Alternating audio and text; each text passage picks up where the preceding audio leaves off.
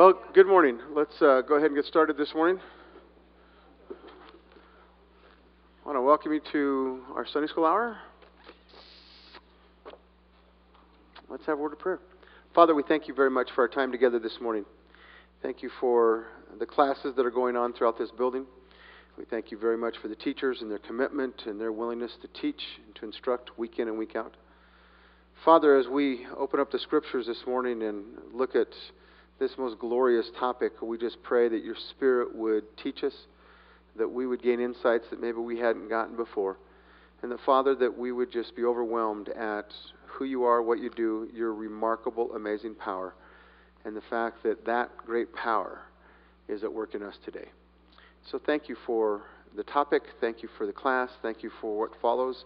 And we pray your blessing upon it, and we pray that the Holy Spirit would teach us. We ask this in Jesus' name. Amen. Open your Bibles with me to 1 Corinthians chapter 15. We have been talking about the suffering Savior, the suffering servant for quite a while, for two, three weeks now, and so we turn that page and we get to deal with the glorious topic of the resurrection. The resurrection. 1 Corinthians chapter 15, it says this Now I make known to you, brethren, the gospel which I preached to you, which also you received, in which you also which also you stand by which you are saved, if you hold fast the word which I preached to you, unless you believed in vain. For I have delivered to you as of first importance what I also received that Christ died for our sins according to the Scriptures, and that he was buried, and that he was raised on the third day according to the Scriptures. Our topic today is the resurrection. So, as we talk about the gospel, as, as we would talk about what it is that Jesus did for us, and we need to make sure that we understand this, and I'm sure you do, but let's reemphasize this as we're going to look at this this morning. if we don't emphasize the resurrection, why is that a bad thing in, in talking about the gospel? Why, as Paul did this, why is it that he went all the way into he was raised on the third day according to the scriptures? Why is that incredibly important? Because we have a living Savior. Very good. Why else? Eternal life. Why else?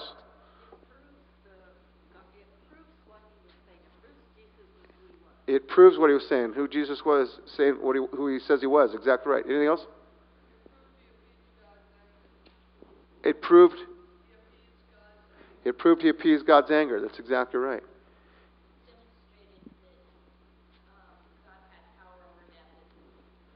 Demonstrated that God had power over death and that death no longer was the enemy.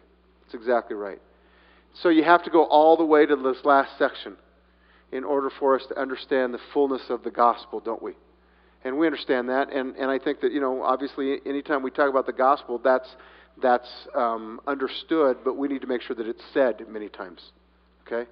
That the resurrection is that kind of a deal, that it is that important.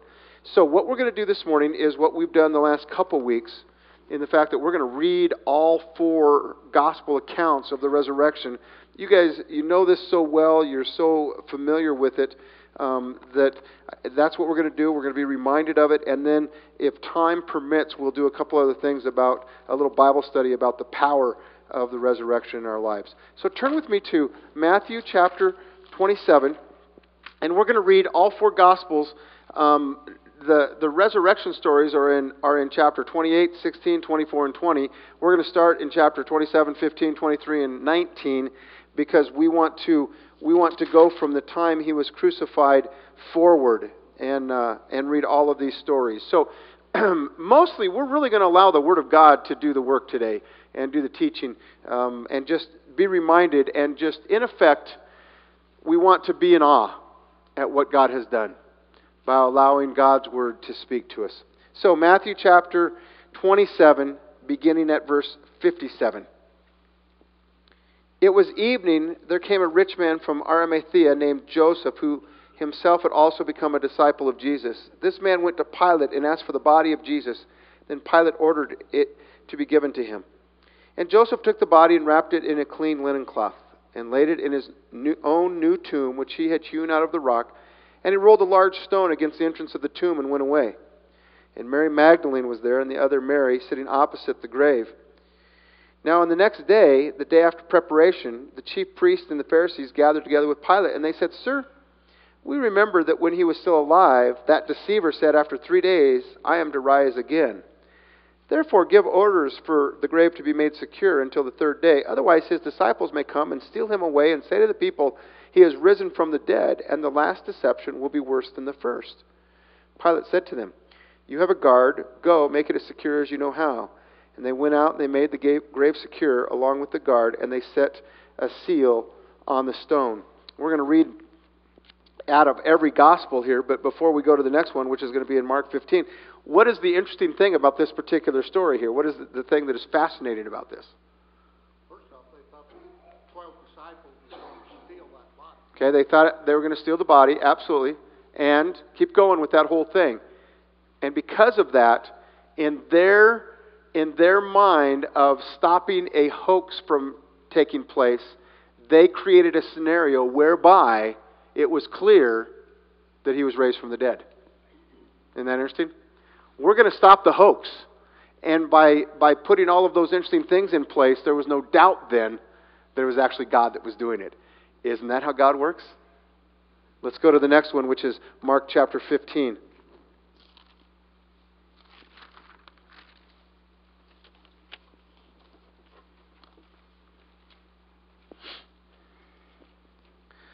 Verse 42. When evening had already come, because it was the preparation day, that is the day before the Sabbath, Joseph of Arimathea came, a prominent member of the council, who himself was waiting for the kingdom of God. And he gathered up courage and went in before Pilate and asked him for the body of Jesus. Pilate wondered if he was dead by this time, and summoning the centurion, he questioned him as to whether he was already dead. And ascertaining this from the centurion, he granted the body to Joseph. Now, let me just point out here, we didn't do this when we talked a little bit last week. Uh, crucifixions could take hours and hours and hours and sometimes days, okay, a couple of days to take place. It was an incredibly slow, excruciating slow death. And in the, in the gospel, we see that they checked to see if they were dead. They would break their legs sometimes to speed the death up because they, if they broke their legs, they were unable to push back up to gain that breath again, as we talked about a little bit last week. And so they would die a lot quicker. The amazing thing is that Jesus Christ died in only six hours, which tells us he gave up his life. That's exactly right. He did it. Okay? He did it. And everybody was amazed by that.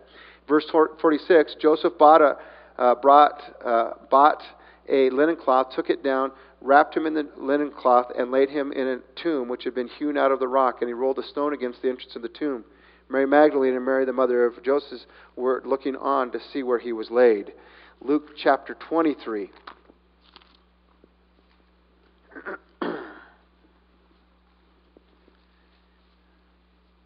beginning at verse 50. And a man named Joseph, who was a member of the council, a good and righteous man, he had not consented to their plan and action. A man from Arimathea, a city of the Jews, who was waiting for the kingdom of God. This man went to Pilate and asked him for the body of Jesus. And he took it down and wrapped it in a linen cloth and laid him in a tomb cut into the rock where no one had ever lain. It was a preparation day, and the Sabbath was about to begin. Now, the women who had come with him out of Galilee followed and saw the tomb and how his body was laid. Then they returned and prepared spices and perfumes, and on the Sabbath day they rested according to the commandment. John chapter 19, then.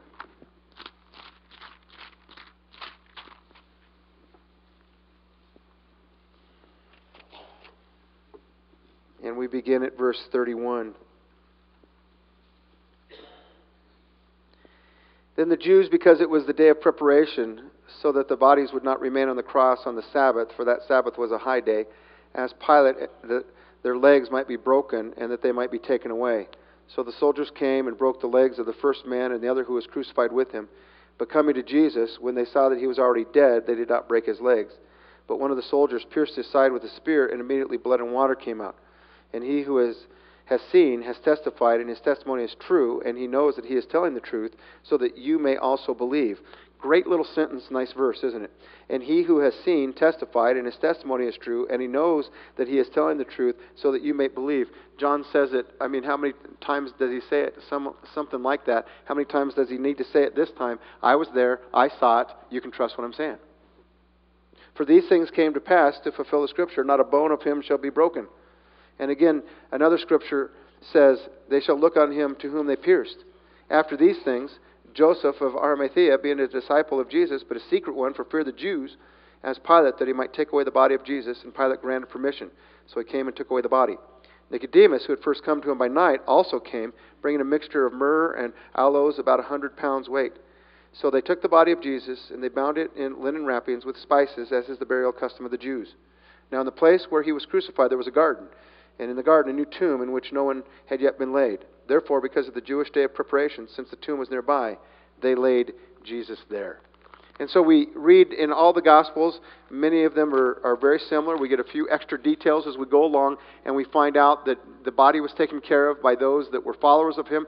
It's interesting, isn't it, that none of the disciples really were part of that. It was these two followers of Jesus who were of the council, uh, Nicodemus and Joseph, and these were these were prominent men, and they were the ones that took care of the body of Jesus, and they're the ones that stepped up and did that. And of course, um, Joseph gave him his tomb, and he was put in it. And then we read about the tombs being secured uh, so that no one would doubt that uh, he was there and that he was dead, and that we would move on. All right, let's go back to Matthew now and we will read the four resurrection stories.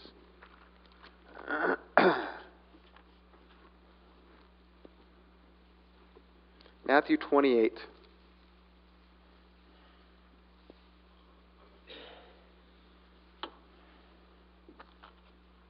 says this Now, after the Sabbath, as it began to dawn toward the first day of the week, Mary Magdalene and the other Mary came to look at the grave.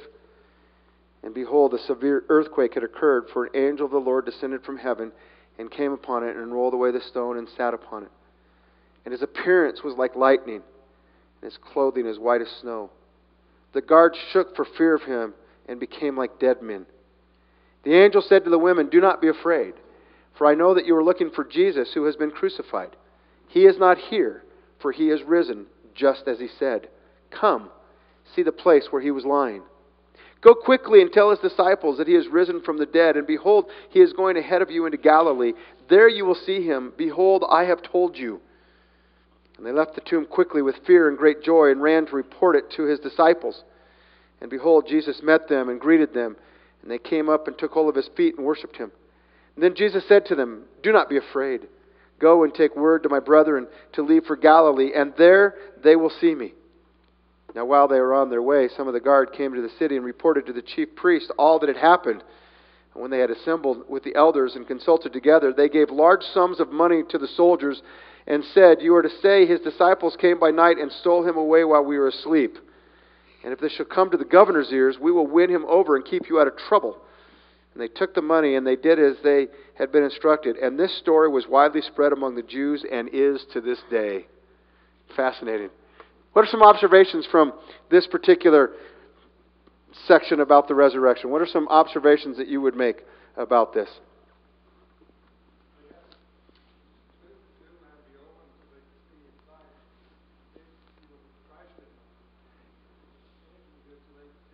Yep, yep. So the tomb had to be opened, and, and so that they could see it. That's exactly right. And so there it was, wide open for him to come and see the re- that he was gone. The fact that we have a Roman guard that are used to fighting battles, they are soldiers, they are, they're not afraid of anything. Right? And twelve disciples come and steal a body out from under them? Yeah, yeah. Pretty silly, isn't it? The whole scenario was pretty silly. Agreed that the Roman guards couldn't take care of these these guys. Exactly right. I agree. Yep, yep.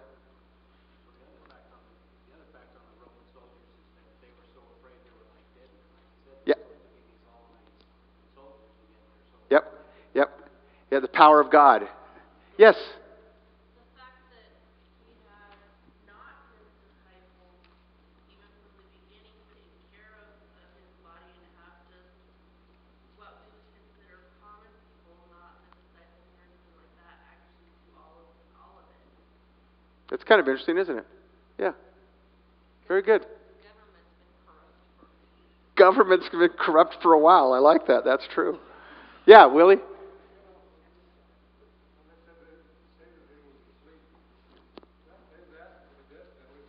Yeah, it was a death penalty, exactly. And so they said, we'll take care of that for you. Exactly right. Ex- Exactly right. I think it's interesting, too, that, that God used a severe earthquake. It says, And behold, a severe earthquake had occurred, for the angel of the Lord descended from the Lord. It was the Lord again announcing something great is happening, pay attention. He's done that. He did that with the, what we call the Christmas story. He's doing that with the resurrection story. It's, oh, you know, when these are remarkable things happen, God does things, and He's saying to the world, pay attention. Look, this is different. This is unusual. Okay? And uh, it's interesting that He does that. Well, I find it interesting, you know, it said there in verse fifteen, you know, that, that this lie would be reported among Jews till this day. Yeah. It's still reported today, and devout Jews still believe this lie. Do they? That, Yep. That the body was stolen. The body was stolen, He, rose from the dead. let's go to Mark chapter 16.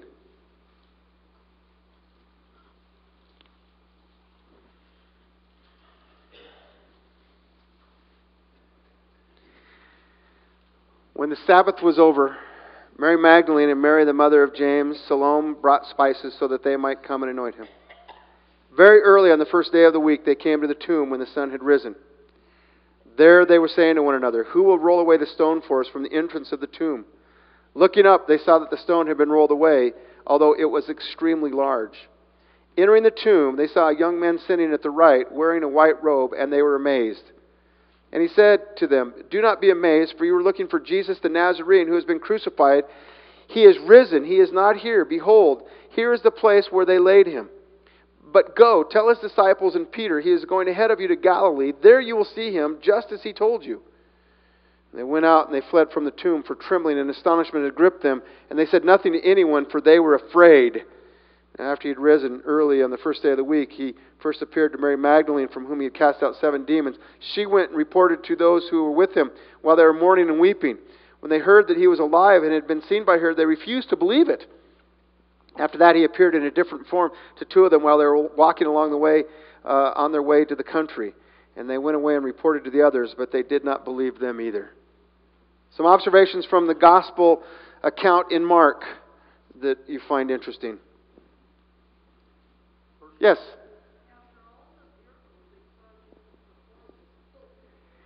I, I agree. That's an astounding thing, isn't it? After all the miracles they saw Jesus perform, after him being very clear that he told them over and over again, they still didn't believe. And, and isn't that how it is that, that our sight overrules our faith so often? Isn't that the way it is? And that is, that is kind of an astounding thing, isn't it? That that's exactly right. Yes? That's what I was, Okay. Same thing. Yes?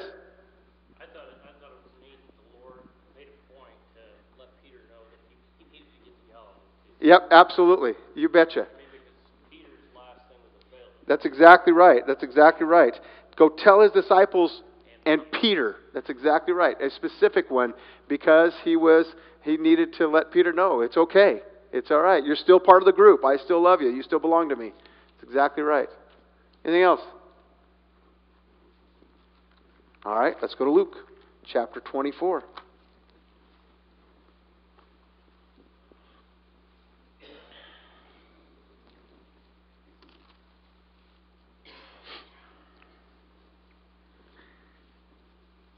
But on the first day of the week, at early dawn, they came to the tomb bringing spices which they had prepared, and they found the stone rolled away from the tomb. But when they entered, they did not find the body of the Lord Jesus. While they were perplexed about this, behold, two men suddenly stood near them in dazzling clothing. And as the women were terrified and bowed their faces to the ground, the men said to them, Why do you seek the living one among the dead? He is not here, but he is risen. Remember how he spoke to you while he was still in Galilee, saying that the Son of Man must be delivered into the hands of sinful men and be crucified, and the third day rise again. And they remembered his words. And they returned from the tomb and reported all these things to the eleven and to all the rest. Now, there were Mary Magdalene and Joanna and Mary, the mother of James, and also the women who were with them, telling these things to the apostles. But these words appeared to them as nonsense, and they would not believe them. But Peter got up and ran to the tomb. Stooping and looking in, he saw the linens uh, wrappings only, and he went away to his home, marveling at what had happened. And then we go on to this next part here, and actually, we're going to study that next week in detail, but we're going to read it now. The next week's lesson, uh, actually, it's in two weeks, is on the road to Emmaus, but we want to read it today. And behold, two of them were going that very day to a village named Emmaus, which was about seven miles from Jerusalem. And they were talking with each other about all these things which had taken place. While they were talking and discussing, Jesus himself approached and began traveling with them. Now, I, I want to say this, and I'll probably mention this when we get to this lesson in two weeks, but of all the days in history, I want to be part of this. I want to be with these two fellows. Okay? I want to be with these two fellows walking along to have Jesus come and appear and walk with them, and their eyes were prevented from recognizing him. And he said to them, What are these words you were exchanging with one another as you were walking? What are you guys talking about? And they stood still looking sad. And one of them, named Cleophas, answered and said, Are you the only one visiting Jerusalem unaware which has happened these days? And he said to them, Well, what things? The things about Jesus the Nazarene, who was a prophet, mighty in deed and word in the sight of God and all the people, and how the chief priests and our rulers delivered him to the sentence of death and crucified him. That's what we're talking about. But you see, we're so sad because we were hoping that it was he who was going to redeem Israel. Indeed, besides all this, it's the third day since these things happened. But also, some, some women among us were amazed when they were at the tomb early this morning and did not find his body. They came saying they had also seen a vision of angels who said that he was alive. Some of those who were with us went to the tomb and found it just exactly as the woman had said, but they did not see him. So they're telling him what's going on, reporting what they're talking about. And Jesus said this Oh, foolish men and slow of heart to believe that all the prophets have spoken. Was it not necessary for the Christ to suffer these things and to enter into glory? Into his glory, excuse me? Then, beginning with Moses and with all the prophets, he explained to them the things concerning himself in all the scriptures. Get a pen and paper, boys. This is going to be good stuff. Right? I'm going to explain to you where, how Jesus is seen, beginning with Moses, all the way through the prophets. I'm going to lay it out for you. What a day this would have been. And they approached the village where they were going, and he acted as though he were going further. But they urged him, saying, Stay with us, for we're getting toward evening, and the day is now nearly over. He went in to stay with them. When he had reclined at the table with them, he took bread and blessed it, and breaking it, he began giving it to them. Then their eyes were opened, and they recognized him, and he vanished from their sight. Then they said to one another, Were not our hearts burning within us while he was speaking to us on the road, while he was explaining the scriptures to us? I bet the guy who wrote it was explaining it to you. That's good stuff. That's good. That's good. That's he was right on. That was excellent. And they got up that very hour and returned to Jerusalem and found gathered together the eleven and those who were with them, saying, "The Lord has really risen and has appeared to Simon." And they began to relate their experiences on the road and how he was recognized by them in the breaking of the bread. That's a cool deal. The, that passage is cool deal. All right, some observations on verses 1 through 12 because we're going to do the other verses in a few weeks. You can make a few observations. Go ahead. Any observations on any of those verses?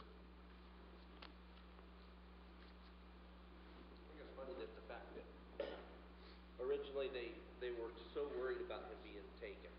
So, you know, they go in and they seal it all, put guards around it. And then when he is gone, they act all surprised about it. Yeah, it's true.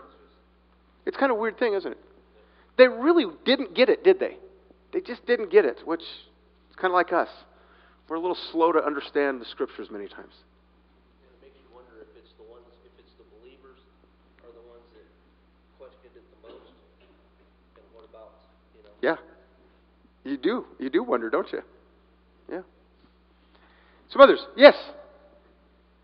that when they have to walk that seven miles and he's with them, it just doesn't take a minute or two.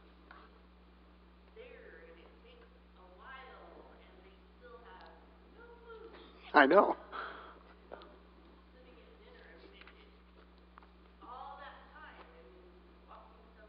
food. I know. It would have been cool. I, we're going to have fun with that lesson in a couple weeks.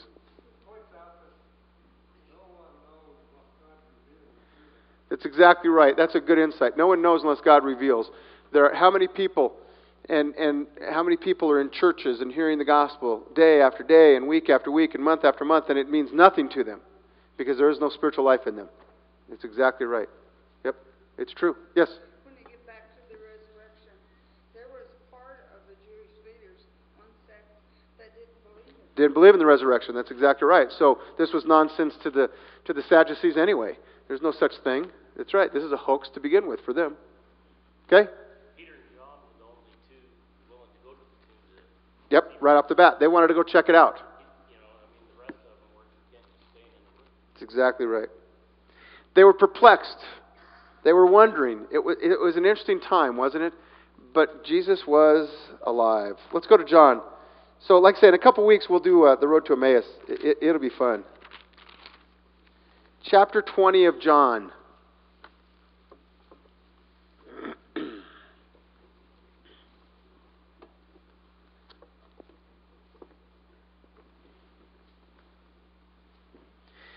Now, the first day of the week, Mary Magdalene came early to the tomb while it was still dark, and saw the tomb already take, and saw the stone already taken away from the tomb.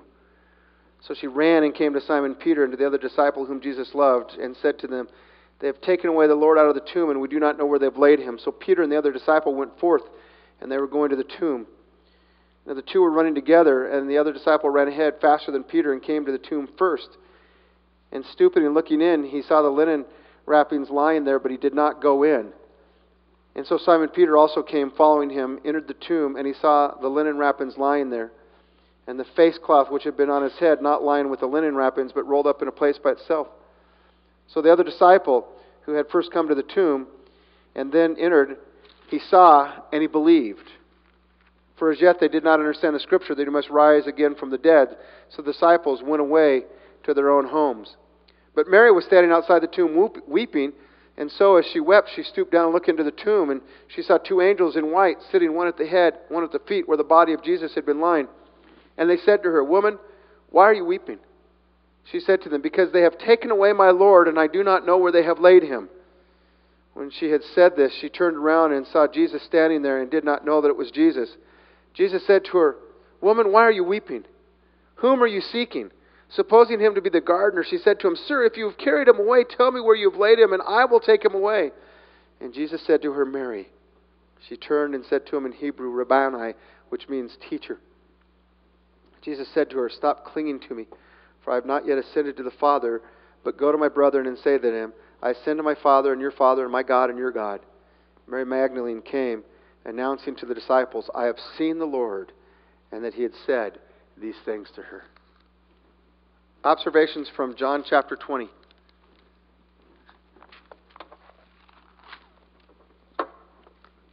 Are we done? We're done observing? That's it?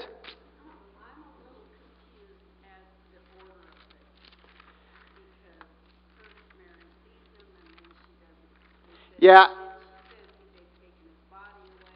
Yeah, and that's when the Gospels, when they're all done like this, it is very confusing. I should have gotten out the harmony and read them like that. I should have done that. It is kind of confusing to understand all that, and and I'm not going to. Well, and I, I understand that they didn't necessarily write the thing in the order that they have. Yep, yep. But it is a little confusing in that respect. What we know, what's important is they were there, they saw, and he was raised. John. Yeah, and John believed. Exactly right.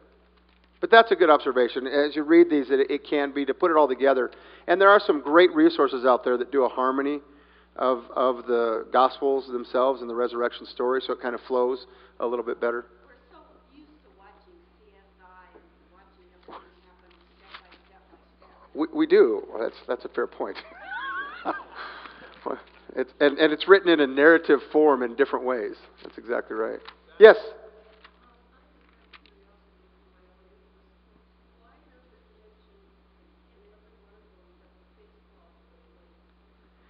I think that in part it's, it's to, to let you know that it wasn't a um, chaotic situation, that the resurrection was an orderly thing, that God knew what he was doing, that it wasn't somebody that came in and stole the body and, and took with him all of things. So I think it's just to make it very clear that he was wrapped in this respect and they're still there with both of them. And that's my understanding of that.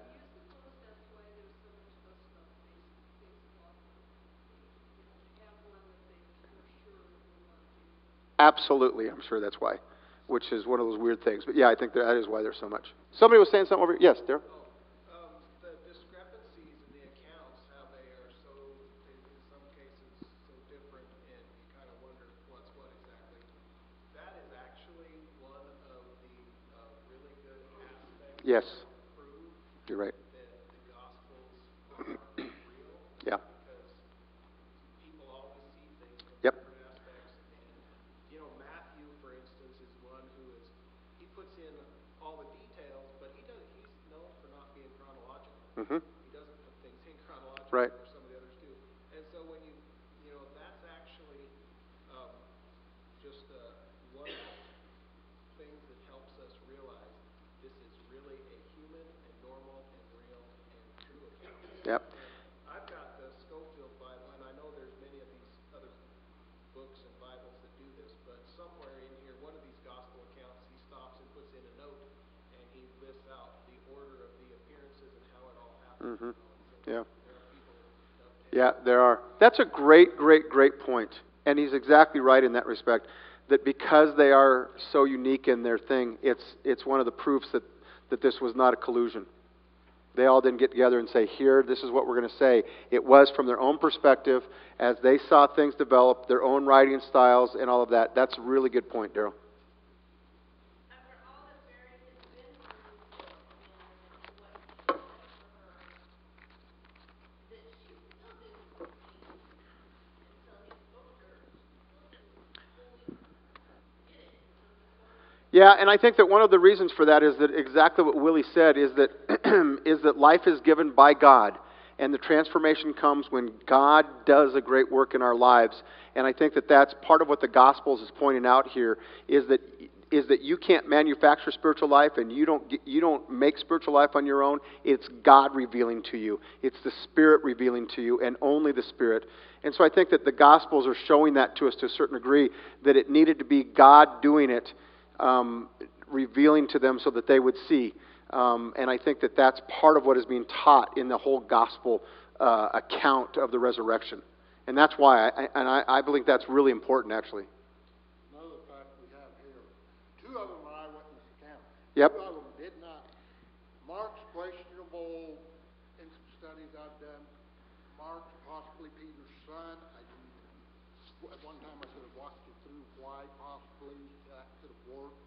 Uh, but Mark didn't see it, more than likely. Luke definitely didn't. He was somewhere along the time of Paul afterwards. Yeah, two eyewitnesses of the Gospels. Yep. Yep. But it's all given to us so that we would know. That's exactly right. Cool stuff. It's the resurrection. Let me read to you from our quarterly and uh, what I've done the last couple of weeks because I really like what they've done with this, and these are such remarkable topics. I want to read from our quarterly the voices and the further commentary from our quarterly and just go through and let and, and read you what other people have to say about the resurrection. a guy named um, Nik Ripken. Jesus is very much alive and well in the 21st century. Jesus is revealed in the lives and the words and, resurrected, and resurrection faith of the believers in persecution. Those believers don't just live for Jesus, they live with Jesus every day. And that's one of those key things, right? How do we know that He lives? He lives within us. And that's, I mean, the truth of the Scriptures, but He lives within us. And that's exactly what He was just saying there. The God who remained apparently silent on Good Friday. The God who remained silent during the trial. The God who we read about that didn't open his mouth is having the last word, N.T. Wright says.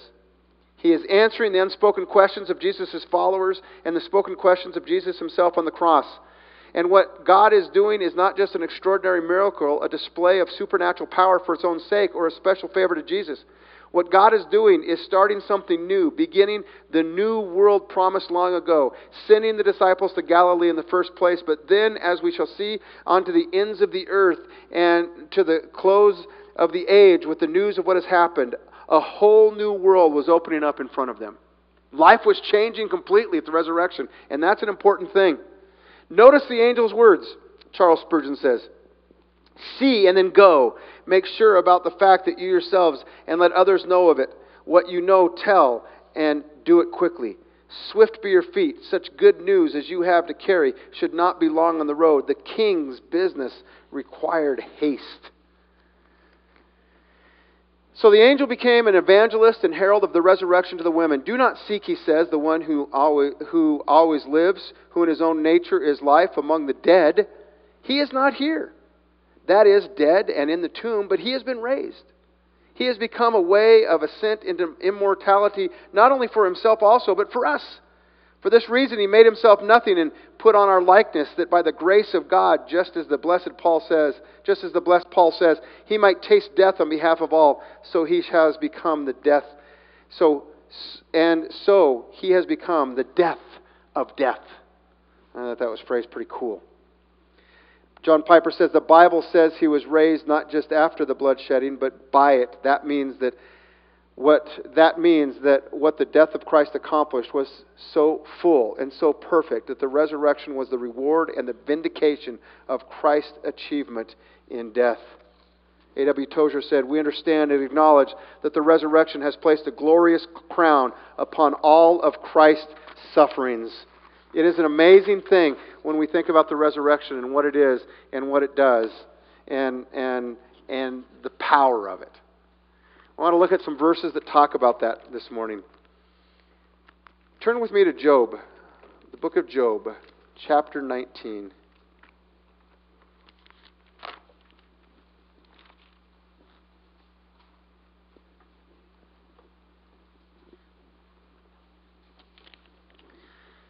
Jesus walked with the guys on the road to Emmaus, and he told them about how Jesus was seen in Moses and the prophets. Maybe this verse was mentioned. Job said in 1925, For as, as for me, I know that my Redeemer lives, and at last he will take his stand on the earth. All the way back in Job, which we understand to be the first book written. Job was a contemporary before, you know, in Moses' time. He said, I know that my Redeemer lives. One of the unique things about Christianity has always been that God is a God who is alive. It's always been the thing that has separated him. And he's made that very clear when he pronounced that great thing in Exodus of I am that I am. By the very language and the grammar, he was pronouncing the fact that I'm alive, I was alive, and I will be alive. I am that I am. I'm the self existent one, and nothing can change that. That has always been the case. And the Bible teaches that in incredible ways. So let's look at some verses that just talk about the resurrection and the remarkable nature of it. John chapter 11.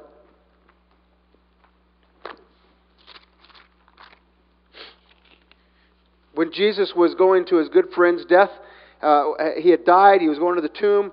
In John chapter 11, verse 21, well, actually, just, let's just skip down and, and, and look at 25 and 26. Jesus said, I am the resurrection and the life. He who believes in me will live even if he dies, and everyone who lives and believes in me will never die. Do you believe this? That's absolutely some of the most amazing words ever uttered and words that we need to cling to with great hope, aren't they?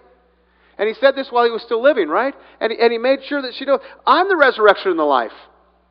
And I'm, I'm going to prove that just right down the road here. I'm going to prove that I'm the resurrection and the life. And the result of me being the resurrection and life is that those who believe in that will never die because of the resurrection. That is an incredibly wonderful thing. Romans chapter 6.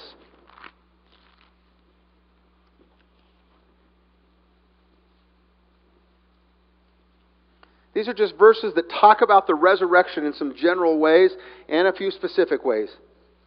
Romans chapter 6, beginning in verse 5.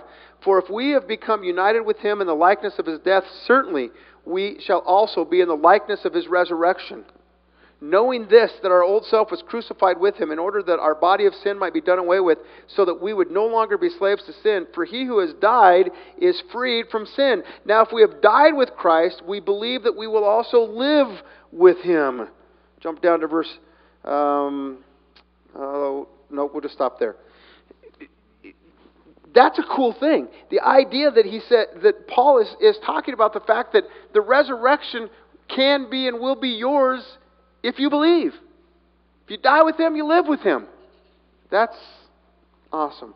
1 Corinthians. Uh, let's go to chapter 6.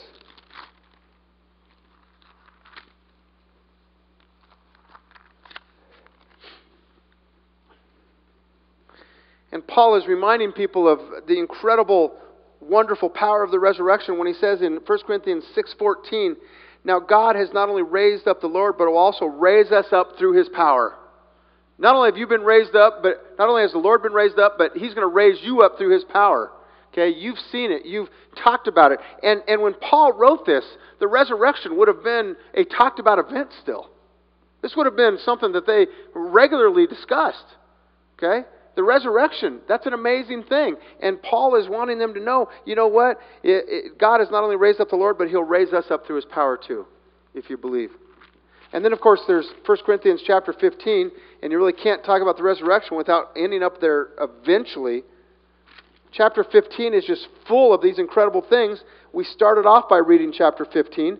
For I delivered to you as of first importance, in verse 3, that which I also received, that Christ died for our sins according to the Scriptures, that he was buried, that he was raised on the third day according to the Scriptures. Let's keep reading. And that he appeared to Cephas, then to the twelve, and after that he appeared to more than 500 brethren at one time, most of whom remain until now, but some have fallen asleep. And then he appeared to James, and then to all the apostles. And last of all, untimely born, he appeared to me also. Isn't it something that you, you got to understand that there was a time in history when you could have found somebody who saw the resurrected Lord? Okay, this is a, this is a historical event. This happened. And he was with them for 40 days for a while, teaching them. And we'll talk a little about what that in two weeks. There was a time when you could have researched it and you could have wondered, is this thing about Jesus true? And you could have gone and researched and found and asked and looked into and eventually found somebody and said, Listen, I'm wondering if Jesus was really raised from the dead. And that person would have said, Yeah, I saw it. I saw him die and I saw him alive. Yes, he was raised from the dead. God made it incredibly clear that this was what happened. He appeared to many, many, many different people. Okay? Then there would have been, for generations, my great great grandfather told me about when he saw Jesus. I can remember him telling me that story. I can remember my dad telling me about a story that his dad told him because his dad told him, and it was about they saw Jesus. Wouldn't that be something? That's the truth of the Gospels, is that he's alive. Well, chapter 15, he goes into these great, great things about the resurrection and all sorts of different things about why the resurrection is true and, and saying uh, people uh, uh, believe in the resurrection.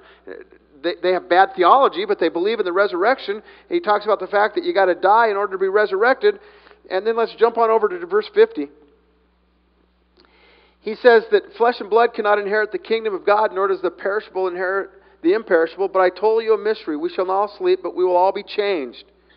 In a moment, in the twinkling of the eye, at the last trumpet. For the trumpet will sound, and the dead will be raised imperishable, and we will be changed. For this perishable must put on the imperishable, and this mortal must put on the immortality. But when this perishable will have put on the imperishable, and this mortal would have put on immortality, then will come about the saying that is written Death is swallowed up in victory. Oh, death, where is your victory? Oh, death, where is your sting? The sting of death is sin, and the power of sin is the law. But thanks be to God who gives us the victory through our Lord Jesus Christ. And then he says this Therefore, my beloved brethren, be steadfast, immovable, always abounding in the work of the Lord, knowing that your toil is not in vain in the Lord. You know why it matters? You know why it matters that, that people teach and preach? You know why it matters why we have Vacation Bible School in Awana? You know why it matters why we have Sunday School? You know why it matters that you teach your children about Jesus Christ? Because He is alive. That's why it matters. Because He's alive. And He proved that He was the living God and he proved that sin didn't matter anymore, and he proved that death was just a temporary situation that he overcame. And so, when you, if you believe in him and die, you live, and if you believe in him and live, you never die. He said that's the way it's going to be from now on. And because of that, we understand that our toil and our work in the Lord is not in vain. It matters because Jesus Christ is alive. And that's our great hope. And we need to understand that. No matter what kind of work you're doing for the Lord, it matters because Jesus is alive. Jesus is alive. Let's go to 1 Thessalonians chapter 4.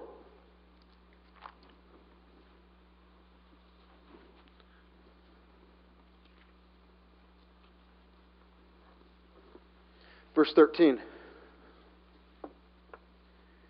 But we do not want you to be uninformed, brethren, about those who are asleep, those who have died before you, so as you will not grieve as the rest who have no hope. Interesting. Isn't that nice of God to do that? It's a great verse. But we do not want you to be uninformed, brethren, about those who are asleep, so that you will not grieve as the rest who have no hope. We want you to understand that you have hope. In your grieving, you have hope. You can grieve differently because you have hope. For if we believe that Jesus died and rose again, even so God will bring with him those who have fallen asleep in Jesus.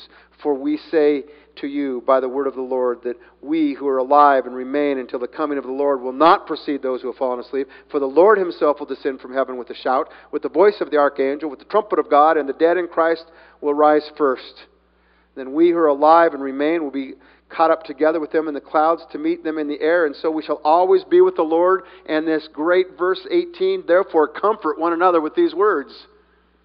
As you go through the sorrow and the grieving process, comfort one another with those remarkable words. Romans chapter 10.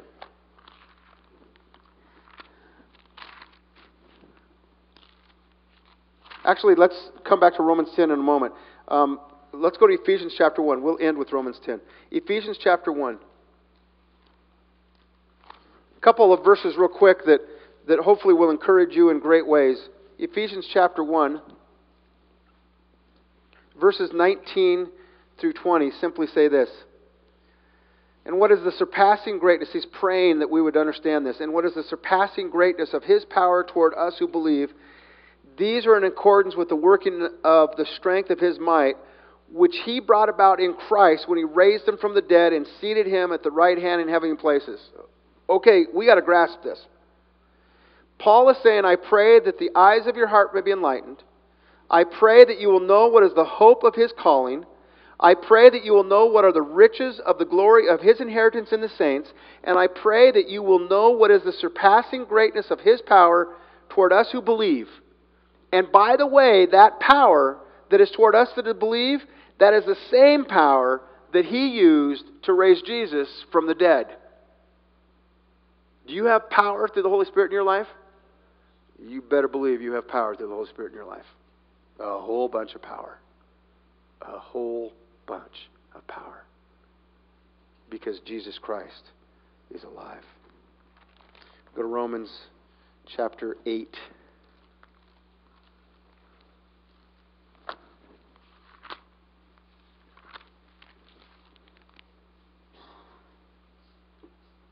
It says this in Romans 8, verse 9.